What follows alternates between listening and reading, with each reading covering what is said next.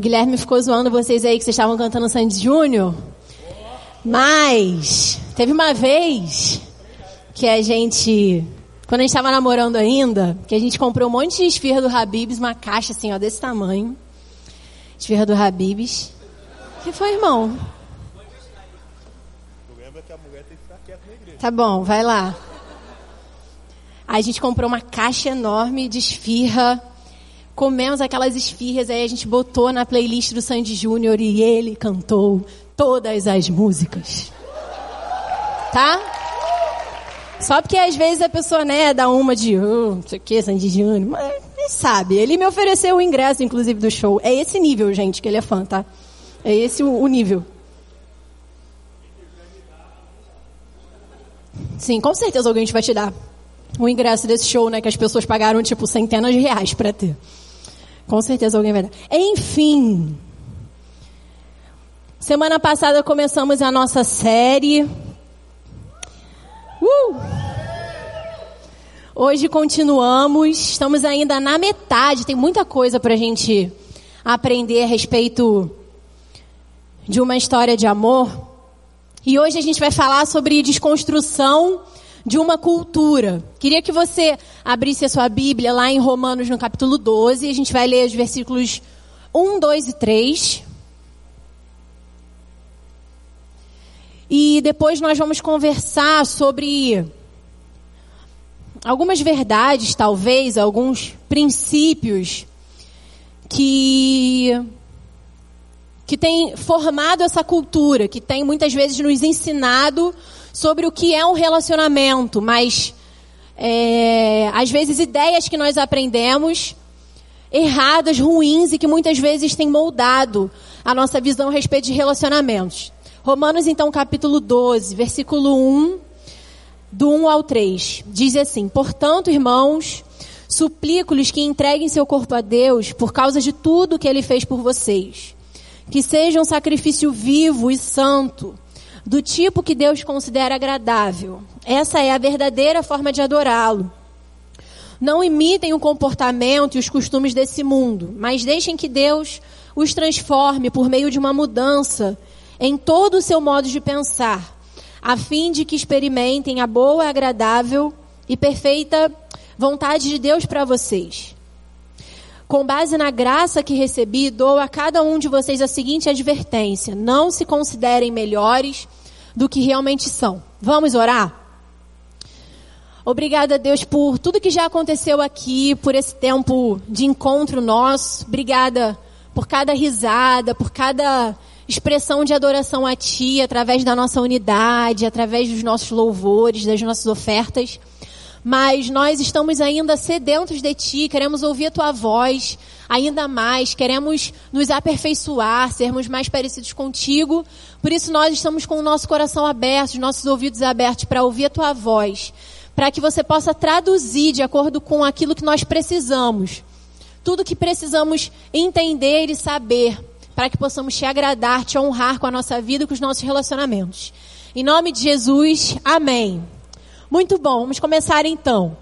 Talvez você já tenha escutado aquele ditado que diz assim: antes só do que mal acompanhado. Diz o ditado.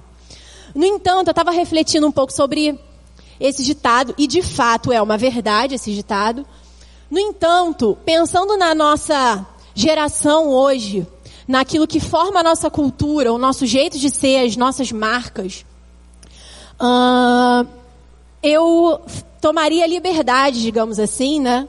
Teria essa audácia de fazer um ajuste. Eu acho que se encaixaria muito mais naquilo que nós de fato vivemos muitas vezes, acreditamos. Eu diria que esse ditado, se fosse adaptado à nossa geração, seria assim: antes só do que acompanhado. Por que eu digo isso? Talvez você já tenha escutado isso muitas vezes. Felizmente, uma das marcas da nossa geração é o individualismo. Nós somos uma geração, muitas vezes, preocupada muito mais com os nossos próprios interesses, com os nossos sonhos, com a idealização do que nós temos para uma vida que satisfaça os nossos desejos, que faz com que muitas vezes vivamos uma vida solitária, uma vida só. No entanto, Acreditar que viver antes viver só do que acompanhado é uma ilusão. A própria palavra diz, eu não sei o quanto você acredita na Bíblia, mas eu acredito integralmente de Gênesis a Apocalipse. A própria Bíblia diz que não é bom que estejamos sozinhos. Não é bom que o homem, que a mulher estejam só. E eu quero te dizer que essa ilusão de que é possível viver melhor sozinho é uma mentira. Porque as conexões que nós fazemos entre nós, principalmente num relacionamento saudável, um relacionamento edificado, em Jesus, construído em Jesus, tendo a cruz como seu firmamento, a palavra como seu firmamento, são conexões que se tornam como rochas, que se tornam como uma base fundamental. Uma rocha em meio a muitas vezes um mundo movediço, sabe? Um mundo de areia movediça. Então as conexões saudáveis, elas são uma rocha para nós, no meio de areia movediça. Então, essa ilusão, que talvez muitas vezes você já tenha escutado por conta das frustrações, daquilo que as pessoas vivem, onde elas pensam, prefiro ficar sozinho do que ter alguém. E as pessoas desistem da ideia de casamento, desistem da ideia de família. Quantas vezes, gente, eu escuto isso, às vezes de meninas novas, de 13, 14, 15 anos, ainda não tem a mínima perspectiva de formar uma família, não tem a mínima perspectiva de nada relacionado a isso. E quando você vai ver a fundo, de fato, isso foi construído por conta de ideias, experiências erradas que às vezes ela nem viveu, mas que ela viu alguém viver. A segunda ideia que a gente aprende, que é nociva, ruim, mundana, é que um amor machucado se cura com o outro. Então, se você teve uma questão, um relacionamento difícil, espera que quando você encontrar um novo relacionamento, quando você encontrar uma, uma, uma outra mulher, um outro homem, fica tranquilo que isso tudo vai ser resolvido. Isso é uma mentira. E eu queria só abrir um parênteses aqui. Muitas vezes, algumas pessoas me procuram, procuram o Guilherme também, e falam assim: vocês podem orar pelo nosso relacionamento, porque a gente está vivendo uma, um tempo difícil, a gente tá, é, é, não sei, às vezes alguma dificuldade na sexualidade, ou no, no, nosso planejamento de vida, organização de tempo, blá, blá, blá, blá, blá, e as pessoas compartilham as suas lutas. E é um privilégio, é um prazer orar. Mas deixa eu te dizer uma coisa. Não fique esperando que a oração vai mover as coisas, não. Nossa, Raquel, como assim? Vou te explicar por quê. A Bíblia, a palavra de Deus, fala que a gente não é liberto através da oração, a gente é liberto através do conhecimento da verdade. Lá no Evangelho de João, Jesus disse: Conhecereis a verdade, a verdade vos libertará. Por que, que eu estou dizendo isso? Porque às vezes a gente acha que a gente vence alguns hábitos ruins, nocivos no relacionamento, só com oração. Então vamos supor assim: você quer criar no seu relacionamento o hábito de uh, leitura da palavra junto. Você entende essa importância, você acha isso legal e tal. E você começou a orar por isso. Espírito Santo me dá mais vontade, me dá, me dá, mais desejo. E nada acontece. Você continua sendo a mesma pessoa, preguiçosa e tal, não sei o quê. Deixa eu te dizer uma coisa. É através do conhecimento, do entendimento da verdade que você é liberto de você. Da sua preguiça, da sexualidade deturpada. Então, Continuaremos orando e intercedendo pelo, pelo seu relacionamento. Mas conheça a verdade para que você possa ser liberto. E fecha parênteses. Foi só um parênteses. Indivíduos, pessoas imaturas, pessoas feridas, constroem relacionamentos sensíveis e frágeis. Pessoas feridas e imaturas o que são pessoas imaturas? Pessoas que não estão prontas ainda para viver um relacionamento. Não estou falando necessariamente de faixa etária, de idade, apesar de também ser um critério importante para uma questão de imaturidade emocional, por aí vai. No entanto, fato é que indivíduos imaturos e feridos constroem relacionamentos sensíveis e frágeis. Então, deixa eu te dar uma orientação. Se resolva Seja uma pessoa resolvida para construir um relacionamento com alguém. Não tenha a ilusão de que se você foi ferido, seja um relacionamento de namoro, seja o que for, às vezes até não chegou nem a ser um namoro, né? Foi quase, foi quase lá, bateu na trave, não foi. Mas você foi ferido por isso. Não tenha a ilusão de que um relacionamento vai curar o outro.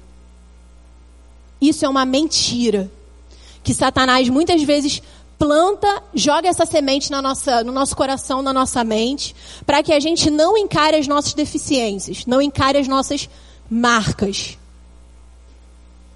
A gente cura ferida de duas formas. Como é que a gente cura qualquer ferida que a gente tem?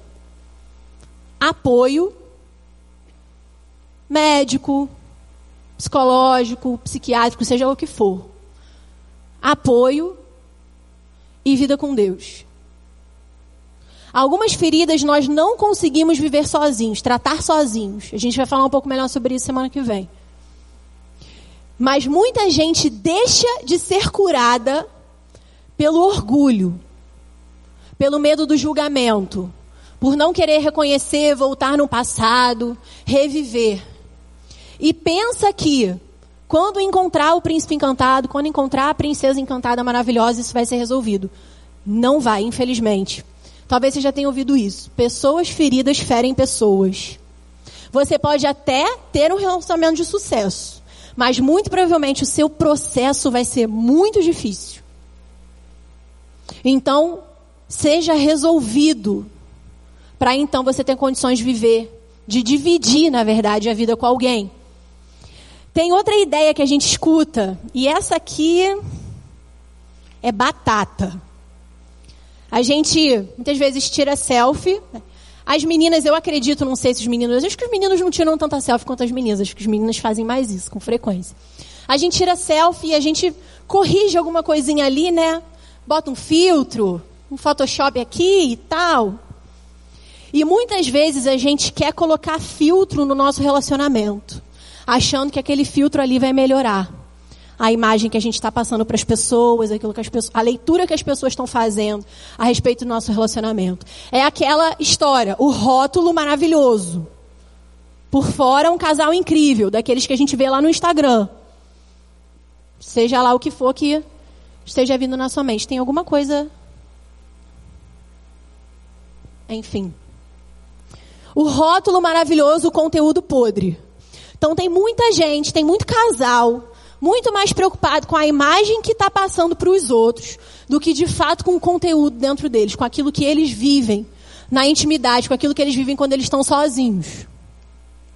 Então a gente muitas vezes tem, cai nessa tentação de colocar filtro no, nos nossos relacionamentos, porque a gente não quer que as pessoas olhem para a gente e pensem que talvez alguma coisa não esteja tão funcionando tão bem assim. Mas deixa eu te dizer uma coisa: a nossa transformação, ela não pode ser temporária, igual Photoshop. Porque Photoshop ele não conserta de fato as coisas, né? Acho que a gente sabe disso. Nem filtro no Instagram. Então o que, que ele faz? Uma transformação temporária. Mas a nossa transformação, o crescimento, a evolução dos nossos relacionamentos, ou quando eu estou sozinho, porque não tem, não pense que você só vai começar a se relacionar quando você estiver com alguém. Não. A qualidade dos seus relacionamentos vai ser definida a partir da tua qualidade de vida enquanto você é solteiro.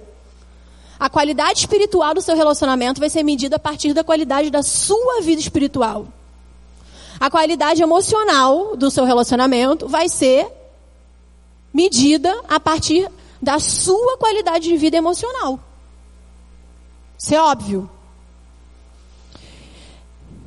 Mas olha, a nossa transformação, nosso processo de crescimento, ele não pode ser igual a gente faz com as nossas fotos no Instagram. A gente dá uma melhoradinha ali e posta. Não. Precisa ser definitiva. Sabe? Precisa ser uma decisão ancorada. Eu decido crescer. Eu decido amadurecer. Eu decido abandonar esse passado. Eu decido enfrentar esse medo, enfrentar essa minha questão. Eu decido me ajudar. Ajudar a mim mesmo. E esse processo ou essa decisão é feita por e através do Espírito Santo. Não pense que você, com a sua força de vontade, sua disposição, vai ter condição de mudar a você mesmo. Quem transforma caráter é o Espírito Santo. A minha sogra ela é psicóloga. E uma vez, há muitos anos atrás, ela falou isso pra mim. Ela falou assim, Raquel, é, antes de eu, de eu me converter, eu não acreditava que as pessoas eram capazes de mudar. Não acreditava nisso. Mas hoje eu sei que aquilo que transforma o caráter de alguém é o Espírito Santo. Falei, eu concordo plenamente com isso. É através do Espírito Santo só, só através dele que você vai ser capaz de mexer naquilo que você acha que você não consegue mexer. Definitivamente. Definitivamente. Além disso, outra verdade, outra ideia que muitas vezes a gente acaba acreditando, que a nossa geração acaba acreditando, é a ideia do quebrou, troca. Não deu certo, troca. A gente faz isso com coisas simples. Por exemplo, no ano passado, eu acho, meu celular começou a dar uns problemas esquisitos. Já estava comigo há um tempinho. E é impressionante como, nessas horas, não sei você, mas eu, por exemplo, a primeira coisa que eu penso é, muito mais fácil comprar um novo. Muito mais fácil. A gente não foi uh, ensinado, muitas vezes, a reparar as nossas coisas. Hoje a gente tem muita facilidade a ter acesso a coisas que os nossos pais, nossos avós não tinham. Tinha aquela televisão ali da casa que se acontecesse alguma coisa, Cara, não pode acontecer nada com essa CVI. Revirava, abria aquela televisão até resolver o negócio. A nossa geração não é assim. Deu ruim, troca. Deu ruim, troca. Quebrou? Muito mais fácil, muito mais prático comprar um novo. A gente faz isso. E é por isso que você sabe com certeza do incrível índice de divórcio, que hoje é uma realidade não só no Brasil, mas no mundo todo. Porque as pessoas não aprenderam a arte da reparação. Não me agrada? Mudo. Muitas vezes elas estão num processo do namoro, conhecendo o outro. Não me agrada? Muda. Um mês, no mês seguinte já está com outra. Conversando com outra, mandando papo para outra no, no, no WhatsApp.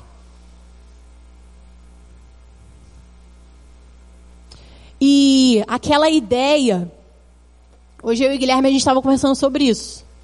Aquela ideia do até que a morte nos separe, sabe? Virou utopia, virou uma realidade não alcançável.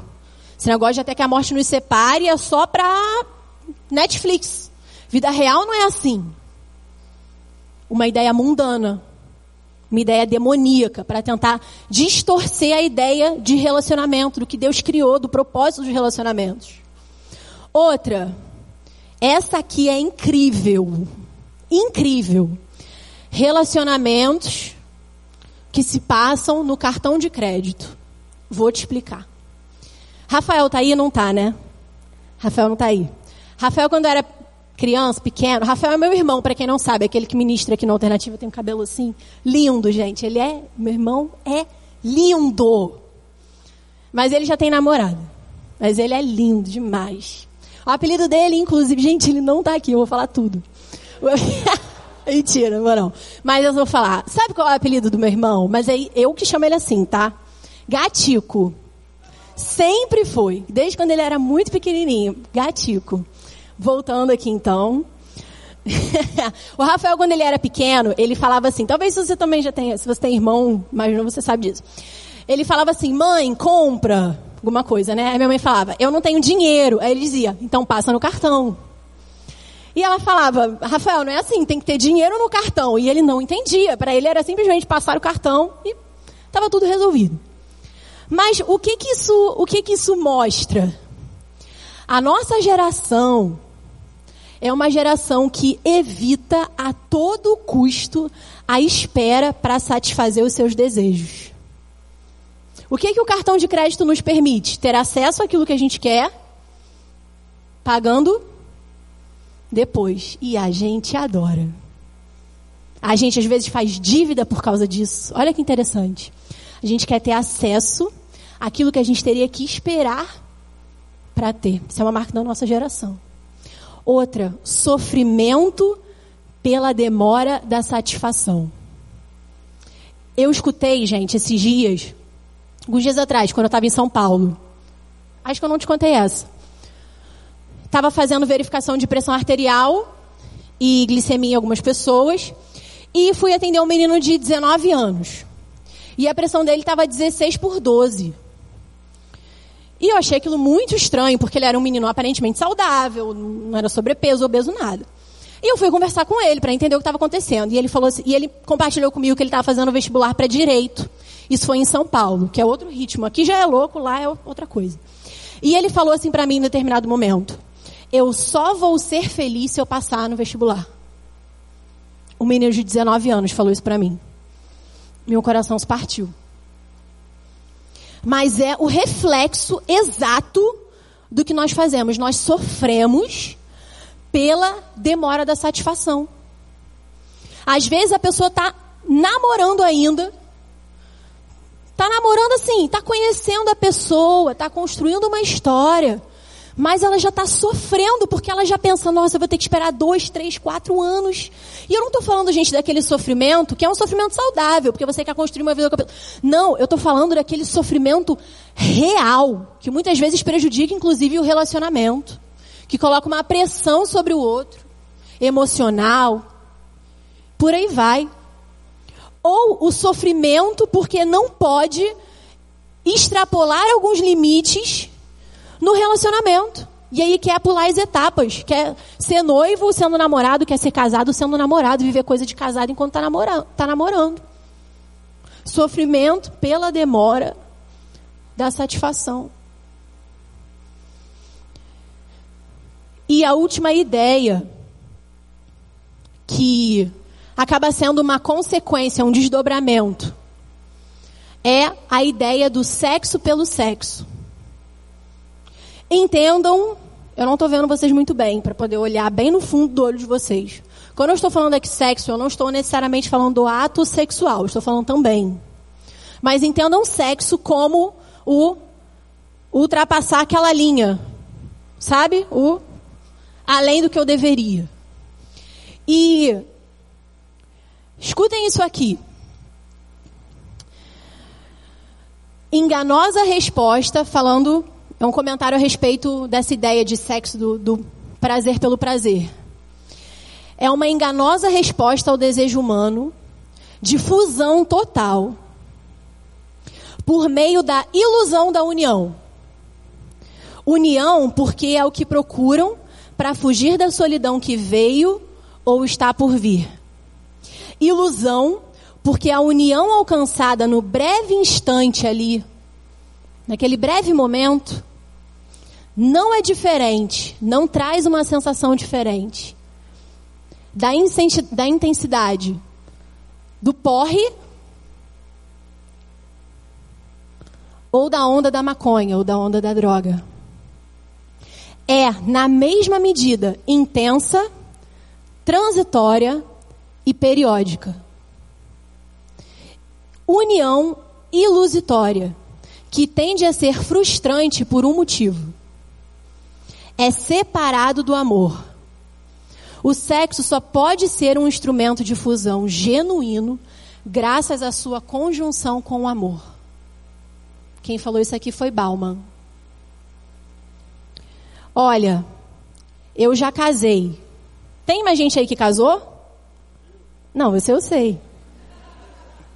Acho que só nós. Nós Vinícius e Nicole aqui. Deixa eu te dizer uma coisa, eu já casei. Guilherme falou isso aqui na série passada, eu vou te contar essa verdade. Depois que você casa, você faz sexo, mas você lava mais louça do que faz sexo. Quando a gente está solteiro, a gente tem a ilusão de que quando a gente casa, a gente só vai fazer sexo. Todo dia de noite. Sim. Vou chegar do trabalho, todo dia de noite, todo dia de manhã, quando acordar também, né? De noite, antes de dormir e depois que acordar. Então, não é verdade, não é assim que a coisa acontece. E a gente tem a ideia também, que Bauman falou aqui de forma brilhante, que essa necessidade da conexão com o outro, que é genuína, que é divina, que é incrível, criada por Deus, essa necessidade de conexão profunda que o sexo traz, que o sexo permite, é a estra estratégia preferida que Satanás tem de zombar de Deus. É quando ele, o Marcos Madalena, ele fala uma coisa muito interessante. Quando você está namorando, o que o diabo mais quer é que você faça sexo logo. Bora. E quando você casa, o que ele menos quer é que você faça sexo. Por seu, porque o sexo, ele é muito mais do que o ato físico ali, entre um homem e uma mulher. É muito mais do que isso. O sexo, ele é uma representação de Deus. Ele expressa exatamente quem Deus é. Deus não é nem homem nem mulher. A união do homem e da mulher reflete no casamento quem Deus é. O caráter de Deus, a forma como ele se expressa, se relaciona inclusive na Trindade. Satanás, gente, deixa eu te dizer uma coisa. A luta de Satanás não é contra você. Você é muito amado, muito especial, mas assim, nós somos bem pequenininhos. Satanás, ele não quer atingir você propriamente dito, ele quer atingir a Deus. O inimigo dele é Deus. Então, muitas vezes, o que ele faz através de nós, muitas vezes, é nos usar como instrumentos para atingir pá, a glória de Deus. E o sexo, sendo desfrutado antes de quando ele deve ser desfrutado, é uma forma que Satanás tem de zombar. Então não tenha a ideia ou a ilusão, que é muito comum, inclusive, no meio cristão. Ah, a gente já está namorando há tanto tempo, ele é um, um menino eu amo, ela me ama, a gente vai casar, então por isso está tudo liberado. Primeiro, não é, você não sabe. Você não sabe se você vai de fato casar com aquela pessoa. Você não sabe, você não pode afirmar isso. É um desejo profundo do seu coração, mas você não sabe. Então, é uma desculpa que a gente diz para nós mesmos para tentarmos justificar o nosso pecado. Segundo, ainda assim é fora do propósito de Deus para você. Ai, Raquel, mas coisa boba. O que, que Deus tem a ver se eu vou transar ou não? Se eu vou me masturbar ou não? Se eu vou. O que, que Deus tem a ver? Eu gosto sempre de dizer isso, principalmente quando eu estou no, no encontro um a um com as meninas. Você acha, sinceramente, você acha que Deus é afetado quando você extrapola, assim, afetado que eu digo assim, diretamente. Quando você extrapola o limite com alguém, você acha que Deus é afetado? Não, ele não é. Ele continua sendo Deus lá na sua glória, sendo adorado. Não posso dizer 24 horas por dia, porque lá não tem isso. O tempo todo, constantemente, por miríades e miríades de anjos que dizem santo, santo, santo, santo, santo, santo. Você acha mesmo que Deus é afetado por isso? Não. Por que então ele nos orienta a ter esse cuidado? Por quê? Porque ele sabe das consequências que essa decisão trazem para nós. Ele não é afetado, sua divindade, sua seu poder, ele continua sendo quem ele é. Mas quem muda é você e sou eu. Porque deixa eu te dizer uma coisa. A festa do casamento, linda. Toda a, sua, a majestade né, da noiva, o noivo lindo, aquele chororô todo, as flores, a música, as daminhas. É lindo demais e isso honra a Deus. Quem casa assim, na presença de Deus, eu digo que, que foi a primeira, segunda experiência mais forte que eu tive com Deus. Primeira foi minha conversão, segunda foi meu casamento. A presença de Deus na minha vida é algo que eu não, não sei definir, não sei explicar. Não sei explicar. Mas o casamento, isso tudo que a gente faz e tal, penteado, maquiagem, isso é coisa nossa, é coisa aqui, ó, desse mundo aqui. Sexo é casamento. Sexo é casamento. Sexo é aliança. Você vê isso não só pelo viés espiritual, mas inclusive pelo viés emocional. Muitos relacionamentos que, que, que, tiveram como que tiveram o sexo como um dos fatores de conexão daquele casal, quando termina, gente, não está terminando o namoro, está terminando o divórcio. E a pessoa carrega o outro no lombo por muito tempo. Muitas vezes não consegue se libertar daquilo, carrega uma culpa tremenda, um monte de, de, de ferida. Por quê? Se amarrou o outro. Não tenha a ilusão de que sexo é apenas um ato físico. Essa é a ideia que Satanás quer que você acredite. Sexo é conexão de alma. É muito mais, muito além do que você imagina. Volto a dizer, te digo isso não só porque aprendi na palavra, lembra do que eu falei quando a gente conhece a verdade a gente é liberto? Eu aprendi isso antes de casar. Mas não só porque eu aprendi na palavra, mas porque hoje eu vivo isso na minha vida. E eu percebo que o casamento, que o divórcio, ele não é insuportável só porque você não vai ter mais com quem compartilhar a vida. Não é isso. Mas porque existe uma parte do Guilherme em mim. E existe uma parte minha nele. E aí você começa a entender por que, que o divórcio, por que, que o divórcio ele faz um estrago tão grande na vida de alguém, numa família. Então não caia nesse conto. Não seja, não sei se eu posso dizer vítima, não sei. Não acredite nessas mentiras de Satanás. Escolha crer, mesmo que você hoje, preste atenção nisso que eu vou dizer aqui, mesmo que você não esteja vendo os resultados, escolha crer na palavra. Escolha crer. Se você hoje vive num relacionamento em que você entendeu e o outro não entendeu, perdão ou resolve ou termina. Tempo de namorar, mas a gente namora há cinco anos, seis anos. Podia ser 300 anos de namoro. Termina logo, porque namoro pode terminar, casamento não. Casamento não, casamento não. Mas por que então Jesus falou lá na Bíblia a respeito do divórcio? O mesmo Jesus falou. O divórcio acontece por, acontece por conta do seu coração duro. Deus não aprova o divórcio. O divórcio acontece por, por conta da dureza do coração humano. O divórcio, ele nunca foi uma opção para Deus. Então, se você ainda está vivendo num relacionamento, se você está namorando ainda, você ainda tem essa opção. Mesmo que doa. Não estou falando para você sair daqui hoje e terminar com seu namorado, não. Só se o próprio Jesus te disser isso. Mas deixa eu te dizer uma coisa: não invista num relacionamento em que agora, tá? Você agora você pode ainda. Não invista num relacionamento que não existe unidade na visão. Unidade na visão, para onde? O que, que é visão? Para onde a gente vai? Se não tem unidade na visão, tem unidade em mais nada. Não vale a pena. Não vale.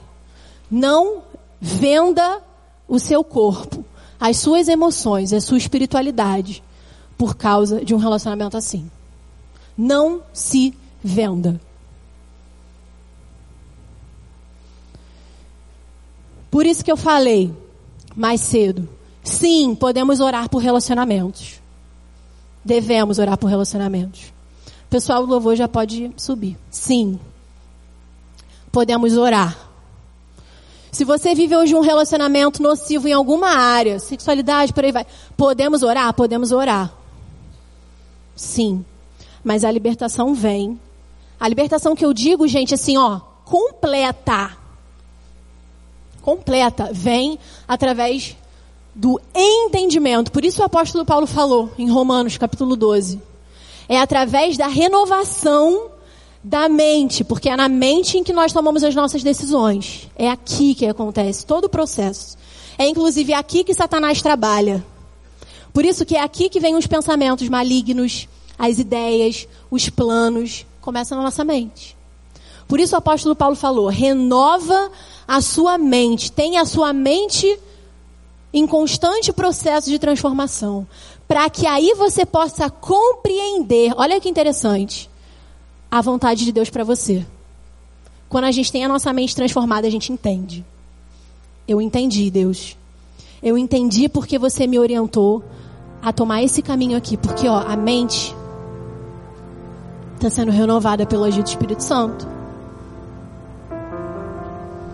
Essa série é uma série tão importante.